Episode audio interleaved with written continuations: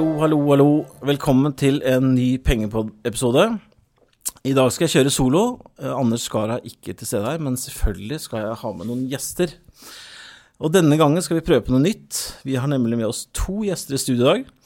Og temaet er bank og finans, noe som er eh, en del av fokusmåneden i Nordnett denne måneden. Så vi skal snakke litt om Trump sin effekt på bankaksjer, vi skal snakke litt om egenkapitalbevis, og vi skal snakke litt om forbruksbanker. Men først og fremst, la meg få introdusere våre to gjester. Investeringsdirektør Robert Ness i Nordea, forvalter av en av Norges største fond. Velkommen. Takk.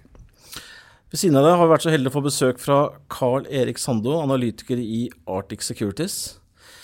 Ryktene sier at du har vært forvalter i både Folketrygdfondet og Odin.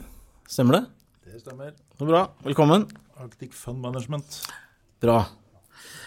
Eh, Jeg tenkte å ta lytterne med på en liten global reise innen bank og finans. Dette blir spennende. Jeg tenkte først å snakke litt om Norge. Så tenkte vi skulle bevege oss over på Europa, eh, over til USA og Asia. Så ingen tvil om at vi har mer enn nok å snakke om i dag. Skal, det, blir, det blir en slags liten sånn podcast-battle, for vi har jo bare to mikrofoner i studio. Så jeg har min, mens eh, Robert og kolleger får slåss om, slåss om sine. Robert, jeg begynner med, med deg. La oss begynne med å snakke litt om eh, Norsk Bank og Finans. Nå har vi jo de tradisjonelle bankene som DNB har jo gått mye. De var jo nede, ja, nede på 90 kroner, nå er de over 120.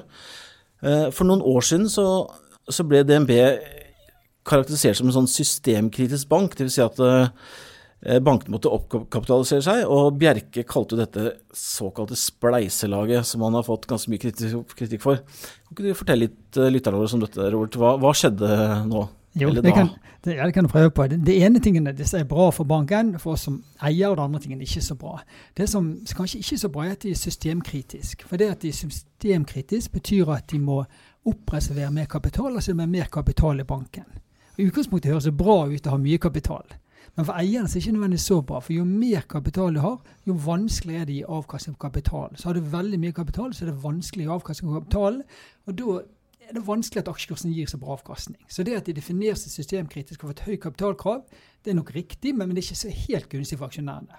Når det gjaldt det spleiselaget, så var det egentlig en dårlig markedsføring fra, for, fra DNB. For det de gjorde, de, de så at det var mulighet for å ta opp marginene for å tjene litt mer penger. Og det måtte de også gjøre, for vi som aksjonærer vi ville ikke gi dem mer penger, og de trengte mer penger. Og det eneste måten å få det til på, var å øke marginene. Og, og istedenfor å si det rett ut, ok, du trenger litt mer inntjening for å få aksjonærene med, så kalte de spleiselaget at dette er bra for alle parter. Sant? Men så lenge aksjonæren skal til mer penger, så er det nødvendigvis ikke så bra som andre. Så det var egentlig litt uheldig formulering av det, så de nok angret mye på i etterpå. Det var litt sånn, det var litt sånn mann i gata som måtte ta den regningen, var det ikke det? Jo, det var akkurat der og da. Så, så liksom akkurat den bevegelsen når de satte opp rentene i mars for et par år siden, den var kanskje litt urettferdig. Men så har de hatt litt lave marginer før, og gått litt grann ned etterpå. Mm. Så kanskje alt i alt er rettferdig, men akkurat den bevegelsen var nok mer til ære for aksjonæren enn for kunden. Men nå, nå er jo, sånn som det fremstår for meg, alt veldig mye bedre. Det var kapitalmarkedsdag i DNB for ja, en, uke, en til to uker siden. eh, Og da gikk jo Bjerke ut og sa at nå er vi oppkapitalisert, og vi er klare for å øke utbyttet. Kan ikke du fortelle litt om eh, hva han sa på den kapitalmarkedsdagen? Jo, altså Det som var viktig, da, var, var at han påpekte at de har økt kapitalgraden sin mye. De har fått mye ekstrakrav pga. det med systemkritisk og en del andre ting. Men nå ved årsskiftet så har de nok kapital. Og når de har nok kapital, så kan de betale ut en del penger til aksjonærene. Og da, da planlegger de å betale ut etter hvert halvparten av inntjent til aksjonærene. Og det betyr, betyr ganske hyggelig utbytte. Sant? Hvis du hadde en lav prisen som P på 10, så kunne du betalt halvparten av aksjonærene, og da utbyttet på 5% Så det, det betyr eh, for aksjonærene høyere utbytte, og på sikt mer forutsigbart utbytte. Mm. Så det er noe som aksjonærene liker. Sant? Det ble ikke noe sånn stor bevegelse etter kapitalmarkedsdagen, for de har fortalt dette lenge at de kom til å gjøre det, så det var ikke noe overraskende. Nei. Bra. Um, Karl Erik, jeg tenkte vi skulle snakke litt om, um, om uh, egenkapitalbevis. Ehm, og at disse selskapene har lav prisbok. Ehm, jeg surra litt, Anna, for det var Robert som skulle fortelle hva egenkapitalbevis er. Men kanskje du kan gi tilbake til Robert eh, nå kort og fortelle hva, hva er egentlig et egenkapitalbevis? Så kommer Karl Karl Erik tilbake på lave prisboken vår. Ja, nei, det skal jeg gjøre. Altså I utgangspunktet så kan du si at egenkapitalbevis er akkurat det samme som en aksje. Det er den enkle løsningen. Mm. Men så er det én ting som er bra, og én ting som kanskje ikke er, er fullt så bra. Det som ikke er så bra, er at du, du bestemmer ikke over banken. Du er liksom bare én av interessenter i banken. Så hvis du er den største eieren i egenkapitalbevis og sier at til banken du liker ikke at du gjør det og det, så kan de bare si OK, og så gjør det ikke noe med det. Så Mm. Til en aksje så kan du velte styret, du kan velte ledelsen, men det er ikke så lett egenkapitalbevis. Så du bestemmer mindre. Det som kan være en fordel, er at du har et sparebankfond, så hvis banken plutselig trenger penger, så må sparebankfondet dekke tapet. Mm. Og Det høres veldig greit ut. Det høres ut som du har en god støtpute. Men i praksis er det ikke så lett. For hvis en bank begynner å mangle penger, så venter det ikke til de har tapt ordentlig med penger om å tappe sparebankfondet. Da går det ofte til aksjonærene har en emisjon, og ofte er den emisjonen, hvis ting går dårlig på lave nivåer, så er det utvanner kursen. Mm. Så i praksis så er det liksom usikkert om den beskyttelsen er bra. Nemlig. Og så på lang sikt og en annen effekt det er at hvis du har veldig høy avkastning på kapitalen, så blir eierandelen som egenkapitalbevis mindre og mindre etter hvert. Mm. Og det er litt kjipt. Så lenge banken er billig, så er det greit nok. Men når det blir dyr, så er det kjipt, og det betyr at prisingen aldri skal bli for høy for et egenkapitalbevis. Nemlig. Men Karl Erik, um, vi har hatt en periode med hvor disse egenkapitalbevisene har handlet på ganske lav prisbok. Jeg har sett uh, noen av de, altså SR Bank bl.a., uh, som er Stavanger Bank, uh, handlet helt ned på 05-06. Eh, men Q3-tallene til mange av de bankene har vært positivt overraskende bra, og tapene har vært mindre enn ventet. Ehm, hva ser du for deg fremover? Det er jo flere ting som er relevante for sparebankene og for egenkapitalbevisene. Det ene er at bankdriften er generelt bra, etter mine vurderinger. Både øh, de vanlige operasjonelle tiltakene, men også balansen og kredittkvaliteten virker som er under rimelig god kontroll. Så driftsmessig øh, kan man krysse av og si at de er på plass i dag. Grunnen, så kan det være flere grunner til at egenkapitalbevisene prises med en det, rabatt i forhold til sammenlignbare banker. En av grunnene var jo Robert innom nå i stad. Eh, Det er jo at egenkapitalbevisene er litt mer komplisert å forstå. og eh, Jeg har selv prøvd å forklare hva et egenkapitalbevis er til London-investor den tiden jeg var eh, analytiker på meglersiden. Det er ikke så enkelt, og da sier man glem det, og så finner en eller annen. Så det er noe med strukturen der man skal tenke gjennom. Og, som er litt mer komplisert og tidkrevende å kommunisere. Eh, Så er det vel det at bankene ofte er litt mindre enn eh, de aller største bankene som i hvert fall internasjonale investorer står på stå, eh, ser på. Og da blir kanskje likviditeten litt mindre. Men, men man ser jo over tid så, så drives jo bankene bra. Og, og, og aksjonærene og eierne av bevisene får jo det de skal. Men jeg er helt enig i at per i dag så kan man si at de fleste av norske innkapitalbevisene er priset lavere enn det de kanskje burde vært, hvis man bare kun ser på det bankdriftsmessige. Men tr tror, du, tror du det at man rett og slett har fryktet at, uh, at det har blitt litt sånn medieskapt frykt rundt disse bankene, eller tror du at det er eh, Man har vært nervøs for nettopp dette med oppkapitalisering og at det eventuelt skal komme store tap innen da selvfølgelig oljeservice eller oljeenergi. da. Vi har sett noe av det. Jeg så bl.a. på tallene til SR Bank. Nå kan det godt hende at tallene jeg sier ikke er helt 100% riktig, men jeg mente at det var 6,1 av, eh, av utlånsporteføljen til SR Bank som var relatert mot oljeservice. Og så hadde de ca. utlånsportefølje på 140 milliarder, så var det sånn 8-9 milliarder totalt, da, hvis de måtte ta tap på hele porteføljen som var relatert til den sektoren. Da lurer jeg på, Er liksom den frykten som har vært der, vært litt overdrevet, tror du? eller? Veldig godt, uh, godt spørsmål. Uh, jeg tror det er to krefter som virker her. Det ene er uh, frykten for tap knyttet til olje- og offshorenæringen er høyst relevant. Og, og uh, man husker jo hva som skjedde uh, for noen år siden. Uh, at man, dette er et tap som kan komme over tid. Hvis oljeprisen blir liggende på et lavt nivå, så skal man være klar over tidseffekten der. Så Det er nok den ene frykten. På den annen side så ser vi at bankene har klart seg veldig bra, og de rapporterte tapene er moderate. Uh, Så kan man her innvende at uh, regnskapsreglene er mer liberale nå enn det de var under forrige krise. Uh, Så at man fortsatt kan si at det gjenstår vel litt å se hvordan fasiten blir når man har gjort opp en del av disse rederiene som, som, som sliter nå om dagen. Men så kommer et moment til som jeg syns har vært for lite fremme. Det er tilsynsmyndighetenes ganske hardhendte behandling av de norske bankene. Man har jo lagt på ganske store ekstra krav på de norske bankene i forhold til hva man finner i andre land. og Det gjør at internasjonale investorer spør, spør seg hva er det de norske tilsynsmyndighetene vet som ikke vi vet. og Det kan nok også er en årsak til at man er litt forsiktige med eh, investeringer i norske banker, Mm. og også sparebanker. Bra. Et lite spørsmål til Robert. Uh, mens vi er her, holdt jeg på å si. Uh, jeg har jo vært ganske eh, hard mot et par av de eh, restruktureringene som har vært i oljeservice eh, de siste månedene. og det jeg har vært litt overrasket over, er at eh, du har sett aksjonærene må hente penger, og så har du sett obligasjonseierne måtte ta ganske store tap. Mens banken har liksom ikke vært villig til å, å ta noe tap. De, men det de har vært villige til å gjøre, er jo på en måte å skyve på, på gjelden frem i tid. Er det noe som du ser på en sånn, sånn liten bekymring? At liksom, ok, i 20, Mye av det er jo fram til 2020 nå, at hvis ikke det kommer noe bedring, så at det kan legge en sånn liten klam hånd over aksjen? Tenk, hva tenker du om det? Ja, så klart, det, det, som har skjedd, sånn som du påpeker helt riktig, det har vært bankenes strategi i lengre perioder. Så når de ga utlånet, så visste de at vi kunne lånt litt mer, men vi holder litt igjen i tilfelle det kommer en krise. Så når jeg snakket med, med bankene allerede tidlig i 2015, så forklarte de at det var strategien de hadde tenkt å gjøre. Så de holdt seg til strategien. Så det er bra. Men klart det som kan være en ulempe, er at mange av restruktureringene de, de gjør sånn at selskapene er trygge de neste to-tre årene. Så da er det bra to-tre år, men så hvis du, du kommer til to-tre år, og oljeprisen er fortsatt på 50 dollar, enda lavere, klart, da blir det en ny runde, og da blir det mer tap. Men det som er greit for bankene, da, sånn, denne SR-bank med 6% sant? de har en tjener rundt 2% før tap. Så hvis de, tåler litt tap hvis de bare får litt tid på seg. Mm. Så for bankene egentlig så er løsningen greit. Så kan de ta litt mer tap nå de neste tre årene, sånn at hvis ting ikke bedrer seg, så betyr utlandet mindre en del, og da kan de ta litt tap videre. Men kan de bare, hvis vi sier at vi kommer til 2020 da, og tror at ok, oljeprisen er 50-52 Det har ikke skjedd så veldig mye på balansesiden på alt fra rig til supply til seismikk. Eh, kan de da liksom skyve fire år til, liksom? Eller hvordan, hvor er regnskapsreglene for det? Ja, klart, Det er kommet nye regler i FRS som kanskje blir realitet inntil den tid. og Da blir det kanskje tøffere behandling. Men det som er greit for bankene da, er at de har skrevet fra nå av og frem til da, så har de skrevet ned tapene litt. De har vok vok vokst på andre områder, sånn at den andelen 6% helt sikkert er lavere på det tidspunktet. Og Der må det mer toleranse for tap når den tiden kommer. I hvert fall det er nok det som ligger i planene for bankene. Ja, nemlig. Kjempebra.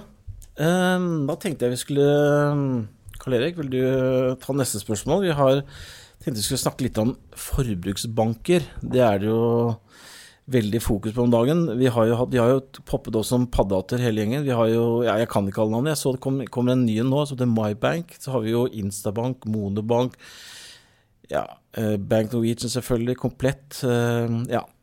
Mailboksen til de fleste nordmenn er vel snart fulle av eh, lån på dagen.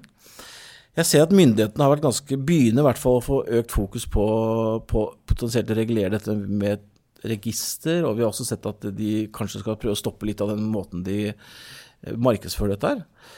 Hva, hva syns du om den nye sektoren som har dukket opp, eh, Det er riktig at dette er en på mange måter ny sektor i Norge. Uh, internasjonalt så har jo forbruksbanker vært til stede i mange, mange år.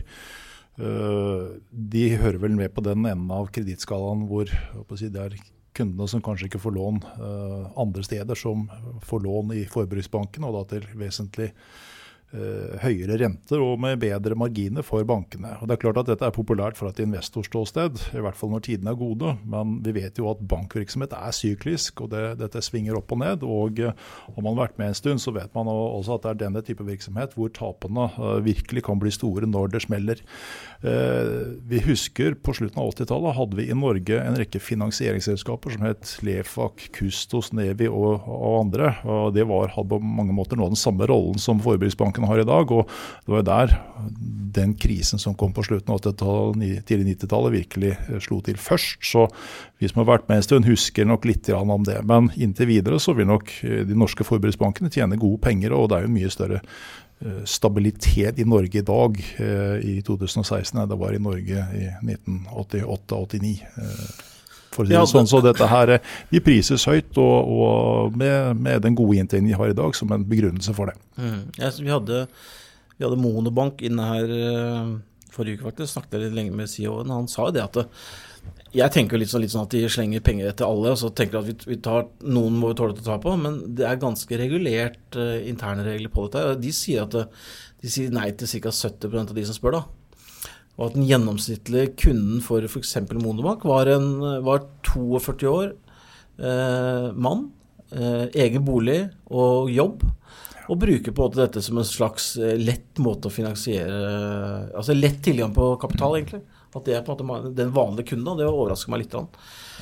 Så, men eh, jeg ser Bank Norwegian altså De mest, mer tradisjonelle bankene, sånn som DNB, handler vel på rundt pris bok 111, og de egenkapitalprisene kanskje litt under det òg, eller de er under det. Pris bok på Bank Norwegian 5. Og er det mye oppside igjen da, tror du? Det, tror du at dette liksom bare vokser videre, eller, det, eller begynner markedet å bli mer modent? Hva tror du? Altså, prisingen av disse bankene bærer vel preg av at de har rapporterte tall som de siste kvartalene har vært gode, og de neste kvartalene kommer sikkert til å være gode. og Så spørs det jo da eh, litt hvilket, eh, man, hvor, hvor langt perspektiv man legger på investeringen sin.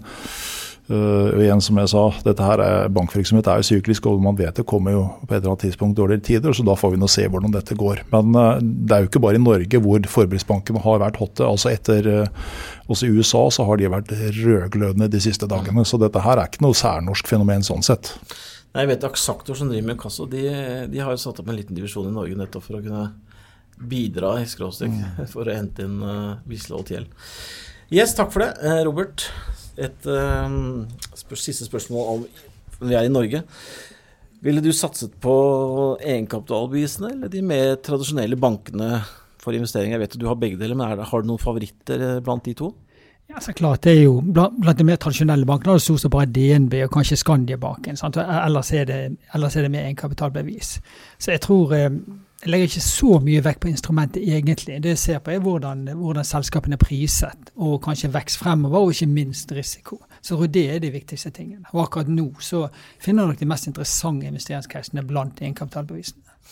Når du ser på, Jeg ser at noen av de egenkapitalbevisene har ganske høy yield. Noen av de har jo mm. ja, Jeg har sett noen av ti, men det, det, det, er på en måte litt høyere på skala. Men syv-åtte, og DNB har vel rundt fem-fem-og-en-halv, tror jeg. Mm. Uh, Vektlegger du yielden høyere eller risikoen? Hva er viktigst for deg? Det er klart det viktigste for meg er å se på inntjeningen. Mm. Altså hvor mye earning som kommer per, per aksje, og så får utbytte egentlig bli det det blir. Sant? Men etter hvert så vil jo, etter hvert som de har nådd kapitalkravene nå, så vil de forvente høyere utbyttebetaling. Mm. Så da er det viktig at de betaler utbytte. Hvis de betaler, beholder for mye kapital i bedriften, så vokser det for mye. og Hvis alle vokser mye, så blir lønnsomheten dårlig. Sant? Mm. Er det ikke en ønskesituasjon. Så Derfor er vi opptatt av at etter hvert, nå når de har nådd kapitalkravene, at de holder en relativt høy utbytteandel. Mm. Bra. Karl Erik, da skal vi bevege oss eh, nedover i Europa, tenkte jeg. Og forlate Norge en liten periode her. Eh, det er jo ikke mer enn ja, hvor lenge er det siden? To måneder siden vi hadde en eh, veldig slitsom periode her hvor Deutsche Bank eh, dukket opp med et krav fra amerikanske justisdepartementet på 14 milliarder dollar skal man si, en regning for gammel moro. Dette ble jo førte til eh, at bankene falt mye. Har du kommentar på det? Det var en veldig interessant situasjon som du peker på der. Um, det, og, og, og, det er mange tråder man kan nøste i og, en, av, en, av trådene er jo det kravet som du nevner fra amerikanske myndigheter mot Deutsche Bank. og Det kan jo relateres tilbake til den tiden hvor Deutsche Bank var tilrettelegger og, og solgte inn uh, subprime-lån som etter hvert landet i Fannie Mae og Freddie Mac, og som gikk sure. Og som man i ettertid nå sier det sånn så at uh, dere solgte oss til kvalitet som ikke var det dere uh, hadde uh, som var dårligere enn det dere sa, og så blir det et krav som følge av det. Så Det er jo den ene spin-offen av, av, den situasjonen. Og Det viser jo at uh, amerikanske myndigheter ettergår dette her i lang lang tid etterpå. Og den juridiske risikoen for alle aktørene som var med på den karusellen, er fortsatt til stede. Mm. Så Det er den ene konsekvensen av det. Men det andre som dukket opp i markedet uh, som en vel så stor bekymring, uh, var jo da Deutsche Bank sin det andre var jo eh, kredittkvaliteten. Det viste seg, den kikket vi på, det var ikke så hakkende gærent. I hvert fall om vi skal, skal, tro tallene. Men det som var gærent, det var derivateksponering. For den er helt absurd svær. Eh, altså det er, eh, Du nevnte jo noe tall i stad. To ganger BNP, altså stemmer dette? Ja, altså Vi kikket på det. Man kan gå inn i Pilar 3-dokumentene og se på tallstørrelsene og, og derivat på, på si, eiendelssiden og passivsiden er omtrent like stor. Det tilsvarer ni ganger egenkapitalen nesten. Så det er absurde tallstørrelser størrelser. Og da, det er klart for et investorståsted, for et kapitalmarkedsståsted, så er man alltid usikker på hvordan verdsettelsen av disse derivatene har vært. For dette her er stort sett derivater som ikke er handlet på en børs, men som verdsettes etter interne modeller på bakrommet. Og, og da vet man at dette her kan man det, det, har man jo ikke noe sikkerhet for uh, hvor gode er. Og man vet jo også at disse store bankene, uh, både i Europa og Amerika, de får noen eksplosjoner på derivatene fra tid til annen. Og det gikk jo rykter om at Deutsche Bank hadde noen sånne uh, posisjoner som kunne være vanskelig. Mm. Og, og det, det, Den mistanken vil jo fortsatt ligge der. For å komme konkret inn og se hva slags posisjoner har, det er jo helt umulig. Men du bare vet at omfanget er enormt. Og det har vi gjort litt jobb på i Arctic. Og Deutsche Bank er jo i særklasse størst i Europa på dette her. og det er et tankekors i seg selv, og grunnen til at den prises der den gjør. Er det, er det sånn at man liksom bare Jeg merker jo det litt selv. Uh, er det litt sånn at man bare sitter og håper at dette liksom ikke eksploderer, at vi bare liksom får dyssa det ned i et hjørne og håper at det, går? Eller er det hva, hva, kan potensielt skje hvis liksom Deutsche ryker? Uh, altså Normalt sett så vil altså vi som er litt stygge og har fulgt med en stund, så vet man at sånne derivatposisjoner kan man rulle videre ofte. Og så lenge man har finansiering, så går det an å rulle posisjoner utrolig lenge før det smeller. og Sånn har man jo sett flere eksempler på. Uh, men når det smeller, så er jo tradisjonen i de fleste steder at man finner en eller annen skyldig trader sånn i anførselstegn, og skyter han offentlig og, og, lover bot og bedring og kjører videre. Mm. Det er sånn det har vært gjort både i Frankrike og i USA flere ganger. og JP Morgan hadde den der London Whale for ikke så lenge siden, og SocGen har jo hatt noe tilsvarende. og Man er jo redd for at det kan dukke opp noe sånt i mm. også. Og Så blir spørsmålet hvem er det som er motparter i disse transaksjonene. For her har jo bankene ikke, altså Det er jo store krav i utgangspunktet, men så har man da krevet inn uh, collateral, som da er videre solgt. ikke sant? Så det er mange snører som er inni hverandre her. og da, Å rydde opp i en sånn situasjon er ikke lett. Altså jeg tenker at eh, Når Angela Merkel liksom må, må, gå ut eh, Først gikk hun ut og sa en, en lørdag eller søndag at eh, vi eh, dette ha, blander vi oss ikke inn i, får ikke noe støtte fra myndighetene. Og så gikk det to-tre dager, og så gikk hun plutselig ut og sa at eh, hvis det trengs, så vil vi potensielt kunne hjelpe til å eie 20% av banken. Så det, jo, det, går jo ganske høyt uh, i politikken her. Er, det, er, dette litt sånn, litt sånn Tysklands stolthet som uh, står for fall her, eller hva? Det er nok, eh, det er nok en uh, islett av Tysklands stolthet her. Nå er for så vidt ikke Deutsche Bank så stor i Tyskland som en del andre banker er sine, i sine hjemmemarked, men det er jo flaggskipet, åpenbart. Uh, og Så skal man også legge merke til at de andre store bedriftene og finansinstitusjonene så det som veldig viktig at Deutsche Bank var up and running. Så at det er veldig mange interessenter for å holde de i gang, det, det, er det ingen tvil om. Robert, takk for det, Karl Erik. Du som sitter og forvalter ja, 220 milliarder i Nordea, det er jo voldsomme mm. summer. Hvor, når sånne ting skjer, hvordan, eh, hvordan håndterer du sånne ting? Altså man, eh, I verste tilfelle, hvis Deutsche Bank hadde konkurs, skulle du fått liksom et Markedet frykta jo at det skulle bli ordentlig gærent, så roet det seg. Hva, hva, gjør du som forvalter da? Jeg skulle egentlig gjøre ting mer i forkant. For i de globale porteføljene så prøver vi å finne aksjer med litt lavere risiko. Det vil si mm. at vi, vi har ikke noe tradisjonell bank i verken USA eller Europa. Sant? Vi har litt, litt, forsikring, noe helseforsikring. Ellers er det veldig lite tradisjonell bank. Så da unngår vi de situasjonene. Sant? For det er mm. litt av ulempen med bank. Sant? Det kan virke billig, det kan gi potensielt god avkastning, men så kan du få sånne nedturer. Så vi gjør egentlig det enkle, bare unngå de fra starten av.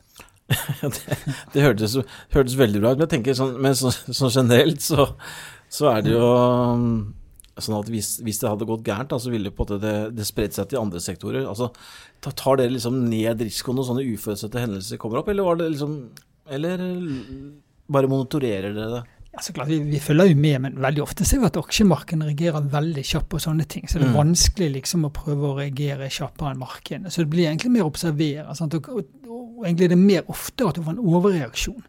At du ser noen selskap faller mye som ikke burde solgt pga. generell frykt. Og at det gir muligheter for å kjøpe. Mm. Egentlig mer i den retningen enn motsatt retning. Det har i hvert fall vært sånn de siste par årene. at Nesten hvert sånn børsfall har jo på en måte vært en kjøpsmulighet. Ja, det har det vært. Så...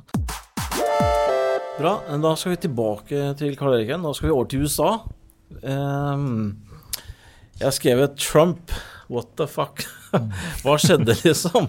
Det var jo Ja, alle spådommer ble jo tatt til skamme. Jeg selv har jo stått på TV og sagt at eh, jeg har ingen grunn til å tro at eh, Trump skulle vinne. Jeg føler jo at dette var vel litt sånn derre ja, middelklassen som uh, sa ifra til overklassen at nå aksepterer vi ikke sånn som det har vært. Men Trump som president og banksektoren har gått som en kule, finanssektoren har gått som en kule i USA. Vi har hatt sett en enorm reallokering av kapital i alle mulige veier. Fra biotek til materials. Altså det har skjedd voldsom reallokering generelt av kapital. Finansaksjer har gått som en kule. Hva Har du kommentar på det, Karl Erik? Jeg vil følge opp din innledning med å si at jeg, jeg leser valget som uh, Kall det uh, anførselstegn, underklassens hevn over mm. middelklassen for at middelklassen ikke har klart å håndtere overklassen. Uh, like, like, gjerne som noe annet. Uh, men det som har skjedd i aksjemarkedet etterpå, er jo at spesielt bankaksjer har gått noe voldsomt uh, oppover. Eh, og Det er nok to årsaker som uh, ligger bak det. Uh, det ene er at rentene spratt opp ganske umiddelbart fordi at man ser for seg et økt investeringsprogram for infrastruktur bl.a.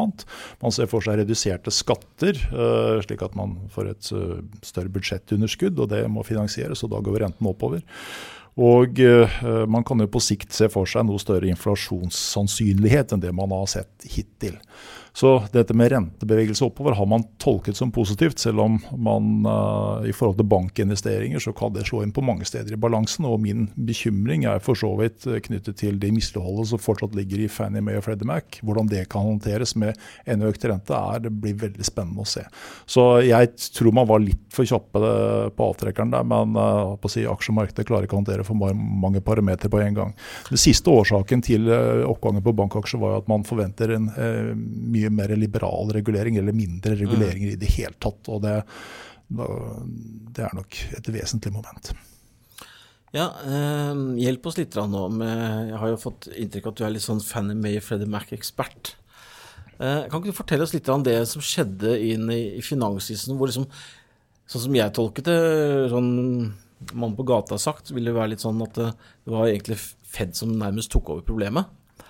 Eh, kan ikke du fortelle oss litt om, om, det du sier med at du er redd for uh, balansen til Fanny, Fanny May og Freddie Mac? Sånn som jeg har fått forstått, Fanny May, er ikke det litt sånn Eller var uh, Statens lånekasse for mange år siden? Ja, dette er jo veldig interessante problemstillinger. Eh, Fannie Mae og Freddie Mac var sånne halvstatlige institusjoner som uh, garanterte for boliglånet uh, til vanlige amerikanere. Og Boliglån der borte blir ofte solgt via de vanlige bankene og så videre formidlet som i form av verdipapirer til disse store instituttene Fannie Mae og Freddie Mac og noen andre, men de har jo trukket seg ut. Og Veldig mye av de subprime-problemlånene som uh, man så eksplodere i 2008. De, de, landet da av forskjellige grunner i Fannie Mae og Freddie Mac, og de mistet jo sin egenkapital og er jo nå 99,9% eiet av amerikanske finansdepartementet. Og der, De leverer fortsatt regnskaper. Det er for så vidt morsomt å følge med på. Det man ser er jo at det misligholdsvolumet, som var nesten 400 milliarder bare i Fannie Mae og Freddie Mac alene, dollar, dollar det er uh, kommet ned til rundt 300 milliarder dollar nå. Uh, og det er jo påfallende lite fall i forhold til at boligmarkedet angivelig har tatt seg opp til gamle høyder. Så man har masse uløste problemer som ligger egentlig hos det amerikanske finansdepartementet. Uh, disse problemene er usynlige så lenge renten er null, for da er bærekostnaden tilnærmet lik null. Men kommer renten opp, så blir det veldig synlig, og man kan risikere å tippe et sånt takras ut her. Det er min lille frykt, øh, eller betydelige frykt, og jeg tror man skal være Eh, forsiktig med å tukle for mye med renten, av, av, den grunnen i hvert fall. Eh, og hvor man har et sosialt sikringssystem i forhold til alle de som da bebor disse boligene fortsatt, det er jo også et annet spørsmål. Så det, dette, her, jeg, dette, her, er nå litt ute av syne, ute av sinn i forhold til aksjemarkedet. For amerikanske banker skryter jo veldig av hvor raskt de klarte å, å rydde opp balansene sine, uh, og er veldig stolte av det og, og, og på, mange, på, mange, måter belærer resten av verden i dette her. Men realiteten er jo at dette ligger det amerikanske eh, Finansdepartementet og er uløst, hvis man skal se det fra et systemperspektiv. For Jeg ser jo det at jeg følger også en del med på de amerikanske bankene. og Du ser jo Wells Fargo JP Morgan og mange av de bankene. De har jo på en måte klart å erstatte noe av den gamle inntjeningen med, med, boligvekst. Altså, jo, altså bolig, Boliglånene i USA har jo på en måte blomstra opp igjen, fordi at nettopp som du sier at boligmarkedet er litt på vei opp. Men øh, det bringer meg tilbake til gjelden. Jeg vet ikke om jeg hadde så mye som svar på det, men øh, hun må jo da ha et stort problem. Hva skal hun gjøre? Hun må jo ha veldig mange synspunkt på hvordan, hva hun skal gjøre med En for rask renteoppgang vil jo da potensielt, som du sier, kvele, kvele økonomien. Men hvis du får en veldig inflasjonsøkning fordi Trump skal bygge veier og, mot, og tunneler og alt mulig rart, så et eller annet sted hva tror, du, hva tror du legges vekt på? Jeg tror vel Robert og jeg vi kan synse litt uh, Ja. begge to her. Hvis jeg kan få lov til å starte, så tror jeg man sikkert kommer til å prøve seg med en renteøkning bare for å, å stagge gemyttene. Og, og så får man jo ta det veldig sånn step for step videre. Uh, hvor høyt og hvor langt dette her går, det tror jeg blir veldig spennende å, å se. uh, av de grunnene vi nettopp har vært innom. Men, men uh, at det ligger forventninger om en renteøkning, er jo, ingen, er jo ikke noe hemmelighet. Tror du rentebanen liksom nå har hev, altså Det ser man jo i rentemarkedet. Altså Jeg ser jo tiåringen har gått fra 1,45 til 2,22, så det er klart at forventningene på en renteøkning har jo steget kraftig. Men det har skjedd på veldig kort tid. Tror du liksom at uh, Hvordan skal Fed håndtere det? Tror du vi kommer til å se en kraftig Altså, desember fjor var det 0 var det 0,15 de satte på renten. Hva tror du nå? Det, nei, som sagt, jeg, jeg tror man kommer til å komme med en sånn forsiktig økning av, av rentene. Det er vel desember som er neste Mm. korsvei. Uh, og så tror man jeg, jeg, altså aksje, altså Aksje- og kapitalmarkedet vil alltid at ting skal skje nå, og mye. Uh, jeg tror um, sent, hver sentralbank vil trå veldig varsomt her. Uh, det er min initielle holdning. Jeg vet ikke om du har noen andre synspunkter, Robert? Du kan ligger godt siden av. Ja, nei, Jeg tror vi er ganske på linje. Sant? Og Det markedet spekulerer på, det gjelder ikke å få så lang tid på seg. Sant? At Trump sitter inn en, en av sine egne når hun skal fornye jobben sin i 2018. Mm. Å ja, riktig. Eh, Hun skal velge eh, skal Ja, Hun må fornye, hun har eh, posisjon fram til 2018, og da skal det Trump som bestemmer om hun får forlengelse eller om hun velger en annen. Akkurat her og nå så er nok markedet tror at han, han vil velge en annen da. Virker, han virker jo ganske bestemt, så det, det, det vil jeg definitivt se på det risiko på at, at han kan fort velge noen andre. Men uh, jeg syns jeg har lyst til å snakke litt mer om dette renterommet, for du sitter jo så vater. Jeg, jeg, jeg har jo vært litt bekymret, eller mange spør jo meg også eh, i Nordnett hva, hva, hva skal få markedet ned?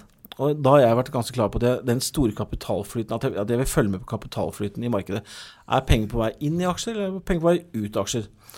Sånn som det har vært nå, med det nullrente- eller lavrenteregimet som vi har globalt, er det massivt med kapital som går inn i aksjer hele tiden. Og, og så kan noen si litt sånn ukritisk også til tider. Men da har min største frykt vært at um, idet renta begynner å gå, så vil det at det er veldig mye penger i aksjemarkedet i dag som normalt sett ikke vil være der, men som da med stigende rente vil da potensielt kunne trekke seg ut, for da får de plutselig 2-3% i banken. Men så vil jo da den andre leiren si at ja, men da har vi jo god vekst og inflasjon, nå har vi vekst, det vil jo løfte aksjekursen videre. Hva tror du hva tror du er viktigst for aksjemarkedet? Er det kapitalflyten, som da potensielt vil ta seg litt ut, eller at vi får en corporate-vekst i USA, og inntjeningen stiger, og Ja, Det er klart det er et viktig spørsmål. Hvis du ser sånn de siste ti år, så har det vært sammenheng mellom at høyere rente, man tror på høyere vekst, og det har vært bra for aksjemarkedet. Men tar du lengre korrelasjoner, så har det ikke vært så klar sammenheng. I perioder har det vært motsatt sammenheng. Det er ganske enkelt. at det at renten kommer opp i seg selv gjør renten mer attraktiv, så er det negativt for aksjer. Så økte renten negativt for aksjer. Men så samtidig, når renten kommer opp, så er det veldig ofte fordi man tror veksten blir høyere. Og det er positivt for aksjer, for da går inntjeningen opp. Så det er et sånt regnestykke som du egentlig ikke vet det svaret hvilken retning det går. Men det du vet, er at sånne selskap med veldig stabil inntjening, som elektrisitetsselskap, forsyningsselskap, de får mindre økning i inntjeningen, så de blir mer rammet. Og det har vi sett rotasjon i sektor i markedet de siste dagene. De har hatt en svak utvikling. Men selskaper hvor du har mer syklisk inntjening, de har gått bedre, for der er det mer håp om at inntjeningen stiger. Men fasiten er egentlig ikke helt, det er helt Nei. sikker. Nei, det er- litt sånn ja. Da er vi Vi nærmer oss avslutningen. Jeg tenkte vi skulle ta en liten uh, titt over til Asia. Uh, Karl Erik, vil du begynne? Eh, Trump har jo vært ute og sagt at eh, kineserne stjeler arbeidsplassene våre. Eh, jeg vil ikke si meg helt enig, jeg bare husker tilbake til liksom 2000, når det var krise i USA. så eh, mye, mye, mye av mitt argument for at USA kom seg ut av den krisen, var nettopp veksten i emerging markets, altså bl.a. Kina, som på en måte hjalp USA. Men nå går Trump ganske hardt ut, og han sier han skal ja, stoppe handelsbarrierer, skape toll etc. Hvordan tror du en sånn uh, tollbarriere vil påvirke forholdet mellom USA og Kina? Har du noe formening om det? Det, det ligger vel i kortene at det er noe som kineserne vil motsette seg veldig kraftig og sikkert har virkemidler til å sette inn uh, andre veien mot. Men så får vi til syvende og sist se hva som har vært valgkampretorikk, og hva som blir realiteter av dette her. Uh, det, det, gjenstår å se, men, disse, men å bygge opp handelshindringer igjen, det, det er jo Lærebøkene er jo fulle av at det er jo ikke vekstfremmende, for å si det pent. Selv om man i en periode kan uh, sikkert uh, få gehør for det på hjemmebane. Uh, så, men jeg er litt åpen. Vi, vi, får nå se hva som skjer at the end of the day, altså når det kommer inn ny, en ny administrasjon. Robert, du nevnte jo litt av dette med Du sa det at uh, du trodde kanskje at det var litt sånn politisk agenda fra Trumps side å snakke om muren Du nevnte et, et meksikansk selskap som solgte Uh, Sement. ja, CMX er et av de store i verden, og definitivt største i Mexico. Så jeg prøvde å se på om liksom det hadde steget mye de siste dagene etter valget, men det hadde ikke det. Det har for så vidt steget mye år, men ikke, ikke det siste. Så jeg tror ikke, jeg tror ikke markedet har priset det sånn direkte inn. Så Aksjonærene tror ikke at de nå plutselig må begynne å bygge mur også. Så du, for du sa til meg i stad at du tenkte litt sånn at um, at, kom, at Trump kommer nok til å prøve å gjennomføre mange av de tiltakene han snakker om internt, mm. sånn som skattelette Eh, øke, prøve å få veksten, få skape arbeidsplasser internt. Og han har jo vært veldig sånn USA skal gå først. Men tenker du at den, det med muren i Mexico og tollbarrierene mot Asia er litt sånn politisk prat som man kanskje ikke kommer til å følge opp videre? Ja, jeg tror egentlig det, og jeg håper det. Sant? For Se hva Trump har gjort på sitt forretningsliv. Så har han liksom gjort det normalt bra for å være en eiendomsbesitter. Sant? Han har ikke gjort sånne merkelige ting. Sant? Å gjøre ting som, som liksom alle vet det egentlig vil være negativt, så jeg tror ikke han gjør så mye av det. Han gjør nok litt. Mm. Det kan selvfølgelig være at, at du har det handelsavtaler, så kan du greie å få en bitte litt bedre avtale enn før. Så Sånn sett kan det kanskje være smart det han gjør. Han sier nå han skal skape forferdelig kaos, og så går han til Kina så vil han kanskje gjøre det litt bedre til sin favør, og så går de kanskje med på det. Mm. Så det kan være at han er bare en smart forretningsmann. Mm. Det kan være. Det får vi håpe for markedet sin del. Det blir spennende. Du, um Tiden flyr når vi har det gøy, som man sier. Um, jeg tenkte vi skulle avslutte med et uh, Lytterne syns jo alltid det er morsomt med litt aksjetips. Så da tenkte jeg, Robert, um, ja. kunne du uh, fortelle våre lyttere hva, hva ditt beste bank- eller skråstrek finanstips, og hvorfor? Ja, så klart. Da får jeg ta den aksjen som jeg har mest av i porteføljen, faktisk 9% i porteføljen min, og det er Sparebanken Rogaland. Sånn, jeg kjøpte den opprinnelig fordi den var lav priset, den har steget mye, men fortsatt er den lav priset. For hver krone som er i banken, så betaler det 75 øre. Det er et godt utgangspunkt. Og så har det god avkastning på kapital. Så jeg tror at eh, de kommer gjennom denne krisen de har vært gjennom innenfor offshore, uten å tape noe særlig penger så langt. Jeg tror det fortsetter. Og dermed så skal den etter hvert opp i prisbok igjen. Og får det ganske hyggelig avkastning. I tillegg har de en earningsil på godt over 10 mm. Så jeg tror at det langsiktig sett kan gi en god avkastning. Og jeg syns ledelsen er flink der òg. De har kjøpt grunnfondsbevis, eller det er egentlig en aksjebank. Da. De har kjøpt aksjer selv også, og engasjert driften. Så de, den syns jeg er spennende. Så SR-bank, altså? Ja, det høres litt kjedelig ut, men det, og det høres kanskje Nei, jeg syns ikke det høres kjedelig ut, absolutt ikke. det vil jeg si langt ifra kjedelig ut. Ja. Karl Erik, har du noen, eh, noen S i ermet? en av mine grunnholdninger er at jeg aldri skal være glad i mine investeringer. Oh, Never fall in love uh, with your assets, var det noen som sa. Og det er en av lærdommene. Men uh, blant de posisjonene som vi har i, i fondet vårt, uh, og som vi tror er fornuftige og som virker ryddige, er bl.a. US Bancorp, som er en regional amerikansk bank hvor vi har, tror er relativt oversiktlig og ikke har så mange skjulte, skjulte, virksomheter som vi ikke vet hva er for noe, så den syns vi er fin. Og så har vi ING i Holland som uh, ING? Også, ING i mm. Holland. Uh, selv om hollendere er noen luringer, så tror vi også den uh, er en godt posisjonert bank i fornuftige deler av verden. De har litt virksomhet både i Holland selvfølgelig, men også i Tyskland. Og, og blant de som vi syns ser, eh, ser, fornuftig priset ut i forhold til eh, inntjeningen. Så kjære lyttere. SR Bank, US Bankcord, var det det? Bankcord og eh, ING. Da har vi litt å holde på med å lese litt på det. Jeg at Da må jeg hjem og lese litt om det i kveld. Da vil jeg si tusen takk til dere begge to for at dere tok tid. Jeg vet dere er veldig opptatt av begge to, så det var veldig hyggelig at dere kom og tok tid til å møte oss her og hjelpe våre lyttere med å, og meg selv å lære litt om bankfinans. Da sier jeg takk for meg. Ha det bra. Tusen takk.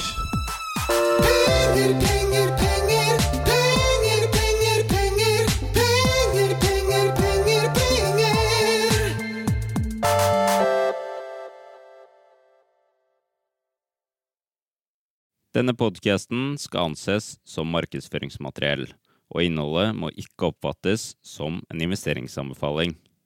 Podkasten er kun ment til inspirasjon og informasjonsformål. Nornett tar ikke ansvar for eventuelle tap som måtte oppstå ved bruk av informasjonen i denne podkasten. Les mer på disclaimer-siden på nordnett.no.